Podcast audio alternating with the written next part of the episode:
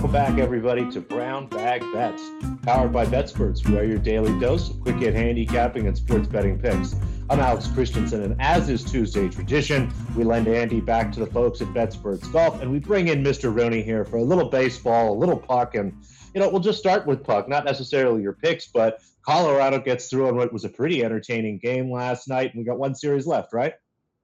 Yeah. Did you did you catch any all of that game last night or no? Bits and pieces. I was hoping to actually catch a replay of it on the NHL Network maybe this afternoon. It did look like it was pretty nuts. If there is one, just kind of tune in like midway through the second period. It was the Colorado took an early one nothing lead, and then there was a little bit of a lull, and then around the midway through the second period mark, that game just kind of like flipped a switch, and it was it was the excitement of game one with like a little bit more defense played, if that makes sense. So we didn't quite get to eight six, but you know it was six to five, and there was chaos, there was back and forth, there was momentum shifts. It was Patrick is right. The goaltending is not elite. Thank you, Mike Smith, and I hope we get him to come back next year because the playoffs won't be the same without him allowing in two or three cheapies a game. But it was just it was such a fun hockey game, and I wrote it in my I wrote a picks blog this morning it's a shame that one ended after four because like I know it was a sweep, but man, like three of those four games were highly entertaining. There was the one kind of dud in game two where Colorado just completely dominated one four to nothing. But the other three games were just incredibly fast paced, so fun to watch, high octane. And it's it's a shame that that's over after four, but the better team moved on and Edmonton was such a fun playoff team to watch because they had a little bit of everything. They had high offense, they had a uh, let's call it roller coaster of a defense. And they had a goaltender who could make spectacular saves and let in the easy ones. And that was just a perfect recipe for highly entertaining playoff hockey. But the better team won, and it was pretty amazing to see them come back in that rowdy Edmonton arena last night and kind of keep coming back. Even when Edmonton tied it late, Colorado scores in overtime. Such a, a fun, fun series. I'm, I'm sad it's over, but happy Colorado's moving on at least. I've heard that this this hockey stuff when it comes to the playoff is all about good goaltending, but I guess if there is no goaltending, if neither team has a good goaltender, you know, it's about that. That's goal- pretty fun. It can, it can be about good goaltending when you have one good goaltender against one bad goaltender. But this is wild because we just have two exact opposite series right now, especially with Darcy Kuemper still out for Colorado. Not quite sure of his status in the Stanley Cup. I know uh, they got a little bit of time left. I, I want to say the finals don't start for like 10 days still. Um, I think June 18th is when they have that set because they want them to start after the NBA finals. Um, so there's some time for him to get healthy from that upper body injury, which is a concussion, I believe. Um, but I even so, hockey. like when he's upper fully healthy, that's the best. It is. It is great. It's like we, we saw him take a stick to the face. I think we know it's a concussion, or whatever it was. It was something. He took a shot to the head. I think it actually might have been a couple pucks off the head. Um, but whoever they end up getting in the next round in this next series that we'll talk about, Colorado's going to be better. They be the better team, but Tampa or New York will have the better goaltender, and goaltenders can steal series against just about any team, no matter how good you are if they're on their game. So, whoever it is that moves on is going to have that, you know, that Colorado's going to be the better team, but they're going to have the advantage in net, which, like you were talking about, playoffs can be about great goaltending, and both of those two teams in the Eastern Conference Finals have it. Sounds right. So, I mean, let's jump into it. We've got the Eastern Conference Finals. The Rangers took the first two. Tampa Bay took the last game. And, you know, again, the series hasn't started yet. No one's won on the road. And do you think it starts tonight? Are the Rangers going to be plucky down there in, in Tampa? I think after tonight, we're going to have a best of three series. I think the Rangers had their chance to, uh, I mean, they're up 2 nothing midway through the second period. The power play was working on Sunday. Again, not sure how much that game you watched, but kind of New York came out and punched him in the mouth, got a couple early power plays, got some goals, and it was like, whoa, they're up two nothing. Igor Shesterkin's playing as good a hockey as anybody. Like this, this could be it. This could be how the Lightning go out. And then they let the champions get up off the mat, and they, you know, storm back. They get that unbelievable game winner on the sick pass from from Kucherov with under a minute left to Palat, and then rest is history. They have some life. They're in their home arena. So I do think that, that the Lightning come out and win tonight. I, I think this becomes a best of three. I, I still have some doubts whether or not they have enough gas in the tank to finish off the series because New York just kind of appears to be a be a little bit of a fresher team right now, and not necessarily because they've played less games this playoffs because they've they've played more. They've been through two seven game series, but this Lightning core has just played so much hockey over the last couple uh, over the last you know two three years with going making two cup runs, even though it was in the bubble. But I like the Lightning to keep the series from starting tonight. Let's call it that. But I do have a couple props, a couple Rangers and a Lightning prop. Uh, Mika Zibanejad has been the Rangers' best player, probably not named Igor Shesterkin, throughout the playoffs. He's kind of been their most clutch player. He's got seven goals in his last eight games. The Rangers' power play since game three of that Hurricane series is 10 for 27. So they've been scoring at almost a 40% clip on the power play, which is an amazing pace. And it's it's an eight game stretch, so it's going to be hard to keep up, but they've been on a roll, and I don't see why it's going to stop necessarily tonight. Um, Zibanejad has been one of the driving forces of their power play. I think he has like seven power play points in, in that eight game stretch. Uh, he's got three power play points in his last three games. I, I, like him if they get their chances on the power play. And again, they've had 27 power plays in their last three chances, three games, so they're getting over three power plays a game. I think they'll get their chances again tonight. Uh, they are a, a, fast team that sometimes the Lightning have a, a, little bit of trouble keeping up with, which leads to some penalties. So I, I think they'll get their chances. I think Zibanejad gets a power play point, and I might as well at that point put a little bit on almost plus 200 at, at him for the, on him for that to be a goal. Because why the hell not? He's got seven goals in his last eight games, and FanDuel's going to give me two to one odds on that. Uh, and then uh, in my blog, I gave out Kucherov and Stamkos anytime goal score. I, am going to go with just Kucherov though on the show. Um, one uh, the, the longer these series go on, similar to the NBA, kind of the better teams seem to get a little bit better, and the better players, the, the team's best players, are usually the ones that have to be the team's best players. And Kucherov has been that. He's been the Lightning best goal scorer through these Cup runs. He has two goals in his last two games. He's got six throughout the playoffs, but you know the, the two in a row, he's kind of starting to heat up a little bit. They're at home. He's a power play expert, and we, we've seen there be a, the refs are not calling this like quote unquote playoff hockey. Teams are getting their power play chances, uh, and if Tampa gets a couple chances there tonight, I think Kucherov's going to get plenty of his own chances. So it's not great odds at plus 146, but he's the best goal scorer in the game. He's he's the best goal scorer on either team. Uh, so I'm going to roll the dice with you know kind of a must-win game for them at home here, going back to New York if they don't want to go down three to one. Uh, I'm going to roll the dice on you know Tampa's best goal scorer to to come up big for him. I like that. Those are always fun little props. And we see in the chat here, this guy Dan wants to know Shesterkin, or however you say that, or Vasilevskiy for Conn Smythe. Good. That was both of those were very good. Um, I, whoever comes out of this series between those two will probably be the front runner for the Conn Smythe, but I I don't see them as having had a good enough playoffs to if they lose to the to the Avalanche in the Stanley Cup Finals have one of those win because there have been Avalanche players that have been so good. Like Cale Makar has like five three plus point games in the playoffs, and he's the team's best defenseman. So he, he's probably a front runner for me right now. Nathan MacKinnon's been unbelievable. It's not like there isn't an, an obvious standout for Colorado. So whoever wins that series would have to win. But if the Rangers or Lightning win the Stanley Cup, I would almost guarantee you one of those two is is the Conn Smythe, especially in the Rangers case. Makes perfect sense. So some good options there that's all we got for hockey. And honestly, part of the reason that I can pronounce those names is from all this tennis. And uh, we've got, got a name that honestly sounds like a hockey name. Uh, You're better at pronouncing hockey names than I am at pronouncing tennis names.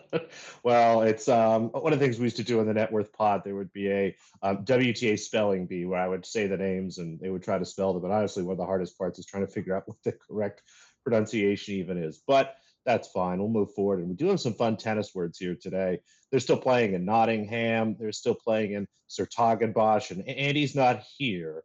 We think we got the spelling right. And hopefully he comes back and lets Where us know. Yes, the apostrophe. Can you help me out with my geography there? Um, it is in the Netherlands. Okay, sure. I knew that. Yeah, you know, right there in the middle. It's a nice little fun place to go. They've got grass, a lot of rain, but they're finally getting some tennis in today. This match will start um, relatively shortly after we finish up today, probably about 30 minutes, maybe an hour. Um, hard to see where it is in the order of play right now, but Vitalia Diatchenko, um, like her here quite a bit as the underdog to Shelby Rogers. Rogers again all year is someone that I've kind of gone after and had some success fading. I'm not really sure what gets her as much credit as she has in the market, especially with the surface change here. She does have a good game for grass. She serves well. She has a strong volley game, knows what to do, is, is very intelligent. But so does Diatchenko, and she's played actually a little bit of grass already this year. Has a couple wins under her belt. Um, came through qualifying, I believe, here to get into the tournament, and I just I have this much much closer, like almost plus 200, honestly, instead of the plus 325 and the plus five that we're seeing floating around out there now. Um, you know, she is someone that does get hurt, but has a great game for grass, does well in the limited sample size that we have seen here. And again, has got a little bit of form under her belt and I'm happy to go against Rogers. So a lot of different things working here together. We'll take the money line and the game spread. And again, this will be probably just after we finish, maybe about 30 minutes later, hopefully later. We'll see again. It's tough this week with the rain. They might stop at a moment's notice. So Vitalia Diatchenko will take the money line and we'll take the games. So I got a question there for you. You said it's going to rain a lot, and obviously, like I know on a golf in a golf tournament, when it rains a lot, it softens up the course and it allows you know players to go at pins a little bit more and makes things a little bit easier. On a grass court, what does the rain do? Like, does it give certain players a different advantage? Does it kind of slow the game down a little bit because the court's wet? Like, how does that affect? It actually speeds it up. Game? Okay. Eh, because you think about it, make things more slippery, right? You're trying to run yeah. and maneuver on this grass. If it is wet, and they do, that's part of the reason they wait a little bit longer to try to make sure it's dry because it can be very slippery. And then the ball's just flying faster off of it again. Now, the ball might be a little bit heavier because it's wet at first, but once the grass dries out, which happens pretty quickly, it, it kind of gets right back to where it was. Okay.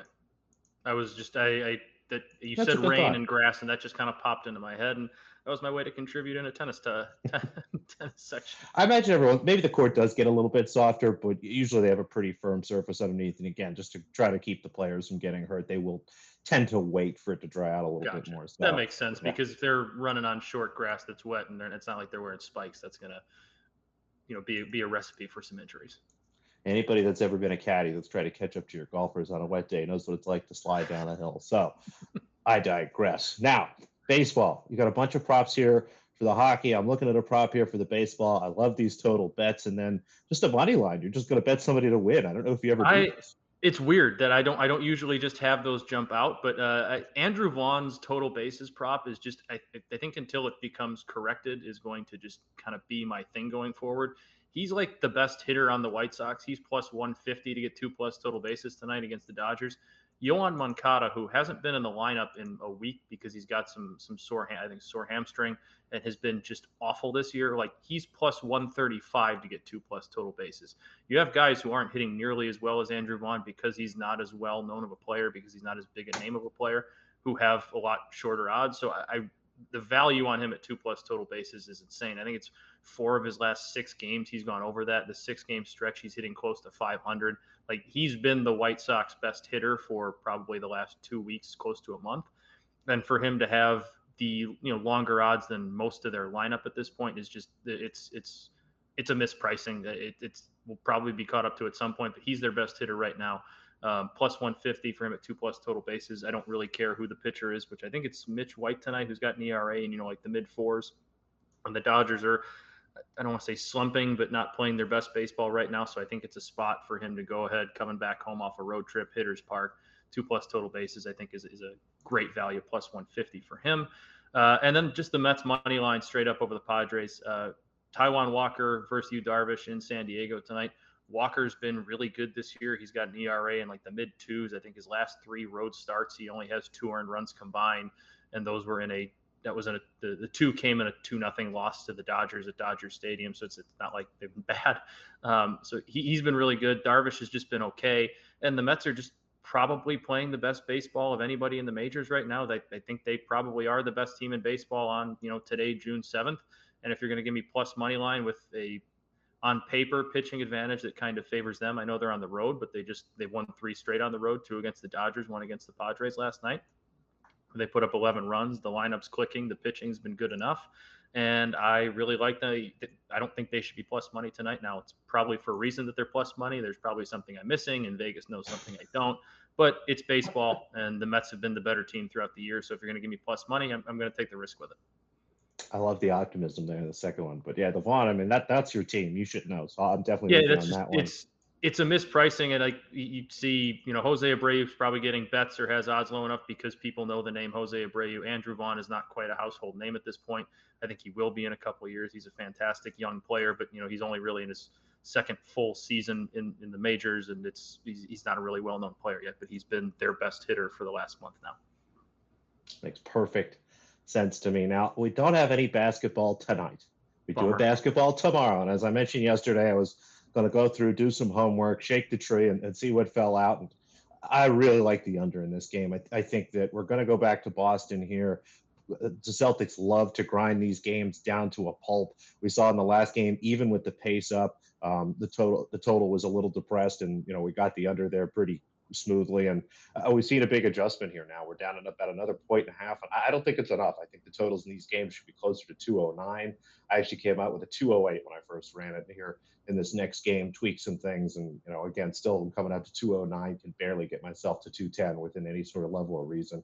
It's just going to be slow, ugly basketball. I guess my only concern is maybe Boston somehow gets out to a big lead here and we get a little bit of a blowout game, which can be lead to a lot of points in the fourth quarter and things like that. But I just seems like an outrageous scenario. I'm always trying to think about, you know, what how is this going to lose, right? If you haven't considered how your bet might lose, you haven't really thought about it all the way around. And all the ways that I come up with this being a loser involve things that, you know, obviously could happen. Again, maybe all the sharp shooting night, Boston will come in and hit 50% of their shots, 50% from three or something like that. And, you know, we lose this by a lot, but it just, the pace is going to be slow. It should be an ugly game. And I think we're going to see some classic playoff basketball where everyone's complaining when the score in the 90s here somewhere. So give me under 212 and a half. I like that quite a bit. If you want to sell the half point, get it down to 212, that's fine too.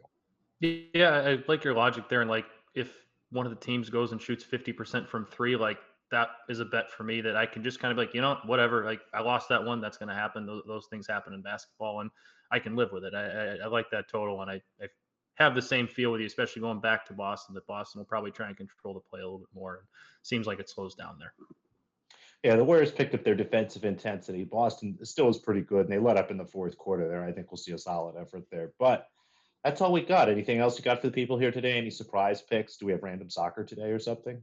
We don't have any random soccer. I'm going to the White Sox game tonight, so I might just throw some stuff out on throw just throw some stuff at the wall. I'm going to take Andrew Vaughn, obviously, because I have that one here. But who knows? I'm going to look around. Maybe I find something I like. Maybe a home run in to win the game kind of prop. But that, that, that's I think that's about all I got tonight. Nothing unless there's some college baseball or something that, that's going on today. I'm sure there still is. I, I don't have anything for it, but if anybody in the chat does, feel free to throw that in there. And if you want to see all of Matt's stuff, follow him on Twitter there at mrooney23. You can see there underneath his name. He'll post all that other stuff there. And we'll be back tomorrow with all sorts of picks and stuff. We'll get Andy back. We'll have an actual basketball game to finally talk about. Thanks to our sponsors, FanDuel, everybody else. And uh, give us a thumbs up, subscribe, do all that good stuff for Andy. And we'll see you tomorrow.